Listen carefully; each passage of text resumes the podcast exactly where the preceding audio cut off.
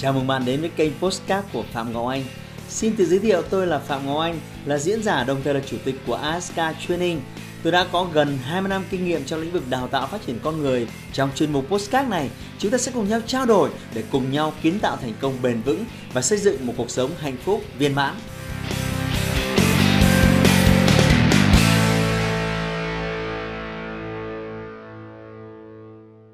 Hôm nay chúng ta sẽ bàn về chủ đề gia đình, là một chủ đề mà sẽ có rất nhiều ý kiến trái chiều. Khi mà tôi bàn cái chủ đề này với team của tôi thì có rất nhiều những cái ý kiến cho rằng sẽ có rất nhiều fan ủng hộ, sẽ có rất nhiều anti. Nhưng vì là một cái chủ đề mà rất nhiều người quan tâm nên tôi sẵn sàng đối diện với chủ đề này. Nhưng hãy hiểu giúp cho tôi nói nó với một cái sự khách quan, không hề dùng nó để chỉ trích ai đó hay để nói về một cái người nào đó cụ thể. Tất cả chỉ là những nhận định và quan điểm của cá nhân tôi và dựa trên những quan sát của tôi. Nó có thể đúng hay nó có thể sai với cuộc đời bạn. Đừng lấy nó làm kim chỉ nam hay là những lời lên lớp giáo điều của tôi. Nào, chúng ta cùng bắt đầu. Đó là hôm nay chúng ta sẽ dành thời gian để bàn luận về một cái câu phụ nữ chúng ta hơn nhau là ở cái tấm chồng. Thế thì bạn hiểu câu này như thế nào cho nó đúng? Thế thì đầu tiên là cái nghĩa đen là hơn nhau ở cái tấm chồng. Thế thì nếu mà hiểu nghĩa đen một cách trực diện, có nghĩa là ông có chồng thì sẽ ngon hơn là những ông chưa có chồng. Tôi cho rằng cái này nếu mà hiểu như thế này thì nó phiến diện quá. Tôi cho rằng đây, người phụ nữ ngoài kia không có chồng, độc thân mà có một cuộc sống rất tuyệt vời. Nhưng cũng có rất nhiều ông mà đang có chồng đấy, đang có gia đình ấy, nhưng mà sống không khác gì cái địa ngục. Thì khi đấy các ông ấy sẽ phản biện rất là rõ ràng. Nên cho rằng cái câu phụ nữ hơn nhau ở cái việc có chồng hay không có chồng, câu này sai hoàn toàn. Vì vậy cần phải hiểu thêm một cái lớp nữa về cái ẩn ý của cái câu là có một ông chồng như thế nào. Thì cái tấm chồng ấy mới là cái thứ mà chúng ta cần bàn. Tôi chả hiểu từ đâu người ta sinh ra cái từ tấm chồng.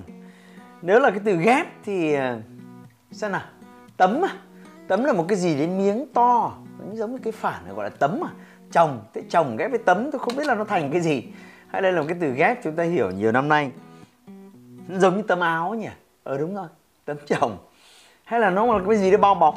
Thế thì cần phải hiểu đúng là một người phụ nữ nếu có một cái ông chồng mà có được vài cái tiêu chí sau thì tôi cho rằng cái việc có một tấm chồng là một cái tín hiệu tích cực và nên lạc quan và thấy rõ ràng là mình là một người phụ nữ may mắn. Cái điều đầu tiên là cái điều mà là đàn ông thì người ta vẫn định nghĩa là những người trụ cột, là những người mà đứng để làm những cái việc mà gánh vác những cái việc to lớn cho gia đình. Trụ cột mà, gánh vác mà. Đặc biệt là câu chuyện liên quan đến tiền bạc, kiếm tiền, làm ăn.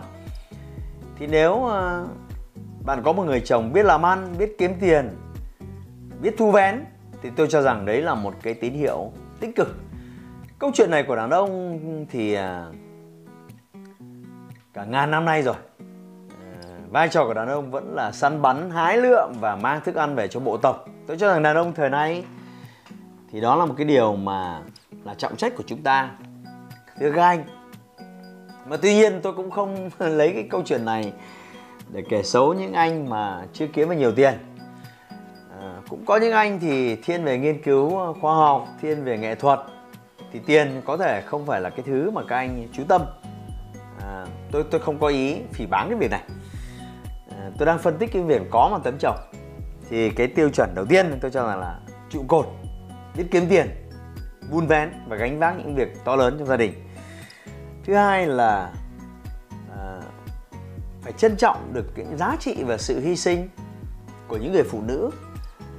Phụ nữ sinh ra là thân gái, phụ nữ nên là họ phải thực thi một số những cái mà định nghĩa người ta gọi là thiên chức, như là sinh con, như là mang nặng, như là đẻ đau, như là nuôi con khôn lớn. Có thể nếu chúng ta không ở trong cái vai này thì chúng ta thấy những việc này bình thường. Nhưng mà thực sự nếu chúng ta mà có một phép màu chúng ta đổi vai thì tôi cho rằng các anh cũng giống như tôi thôi, chúng ta sẽ ước quay trở lại cái vị trí ban đầu. Và những người phụ nữ mà lại còn sinh 2 con hay là 3 con giống như gia đình tôi thì thực sự là một cái khoảng thời gian đánh đổi cái tuổi thanh xuân, đánh đổi cái sức khỏe, đánh đổi rất nhiều thứ để thực hiện cái thiên chức của những người mẹ mang nặng đẻ đau rồi nuôi con khôn lớn. Lẽ ra cái khoảng thời gian đó nếu họ không bảo là phải làm điều này thì họ được ăn, được chơi, được sung sướng, được bù khú. Và tôi thấy nhiều người phụ nữ bây giờ người ta chọn như vậy. Thậm chí có những người phụ nữ cá biệt họ còn không muốn đẻ con nữa cơ. Có những người phụ nữ hiện đại thậm chí tôi chỉ đẻ 1 đứa thôi thì tôi hoảng rồi. Thế thì cần phải dành cho họ cái sự trân trọng vì cái sự hy sinh này. Tôi cho rằng đó là điều cần thiết. Là một người đàn ông thì chúng ta có trí tuệ, chúng ta có sự kỷ luật, chúng ta ít bị cảm xúc chi phối. Nên tôi cho rằng cái việc giáo dục con cái thì đàn ông nên lãnh trách nhiệm nhiều hơn so với phụ nữ. Phụ nữ thì đâu đó, không phải tất cả nhưng mà đa phần phụ nữ rất là cảm xúc ấy.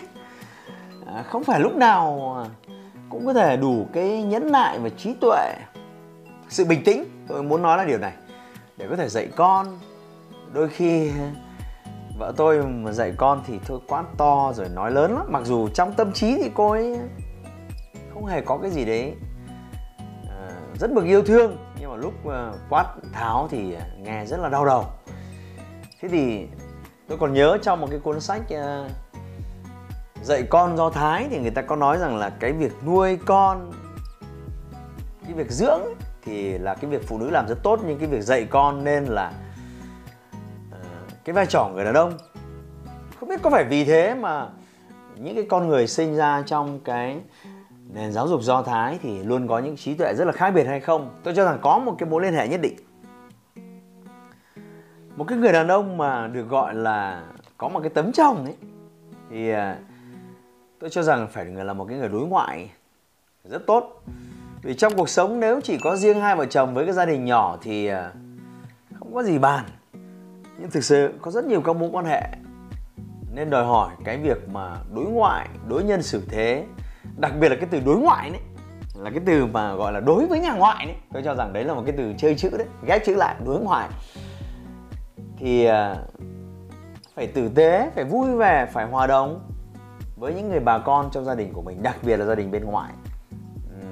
Điều đấy sẽ mang lại cho bạn cái sự an tâm, cái sự tự hào về người đàn ông của bạn. Và trên cùng thì tôi cho rằng là bạn cần phải có một cái người chồng tử tế.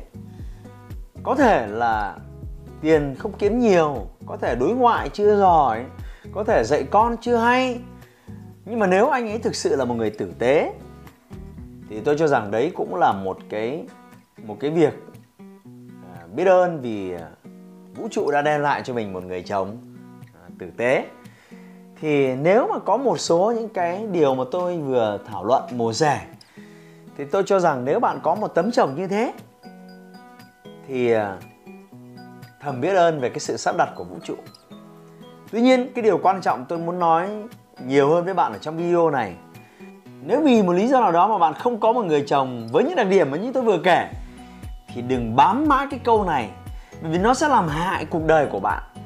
Nếu bạn cứ nghĩ rằng phụ nữ hơn nhau ở cái tấm chồng, thế nếu không có cái tấm chồng như thế cuộc đời của bạn sẽ bị phó mặc hay sao? Nếu không có một tấm chồng như thế bạn sẽ chấp nhận mọi thứ thực tại và thực tại rất tồi tệ hay sao? Tôi cho rằng bạn cần phải tư duy lại điều này một cách nghiêm túc. Nếu bạn không có một cái người chồng có khả năng kiếm tiền, vượt trội và làm trụ cột gánh vác thì tại sao bạn không lựa chọn?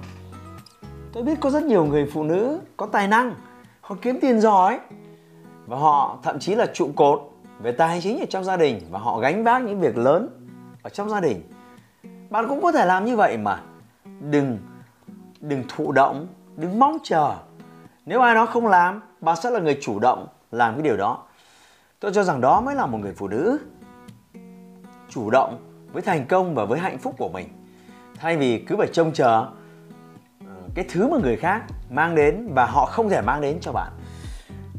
Nếu bạn cho rằng là cái việc trân trọng những cái giá trị và sự hy sinh của mình nó cần phải đến từ người khác, thì bạn cần phải thay đổi. Chính bạn cũng có thể trân trọng những cái sự hy sinh, những cái giá trị của bạn. Bạn cần phải học cách trân trọng điều đó trước khi bạn mong chờ người khác trân trọng điều đó cho bạn. Nếu có ai đó không thể dạy dỗ con cái tốt thì bạn cũng đừng ngồi đó mà thụ động. Con cũng là con của bạn cơ mà, tương lai của nó cũng là một phần đóng góp của bạn cơ mà. Bạn hãy lãnh trách nhiệm. Mình sẽ học cách làm thế nào để dạy con tốt hơn.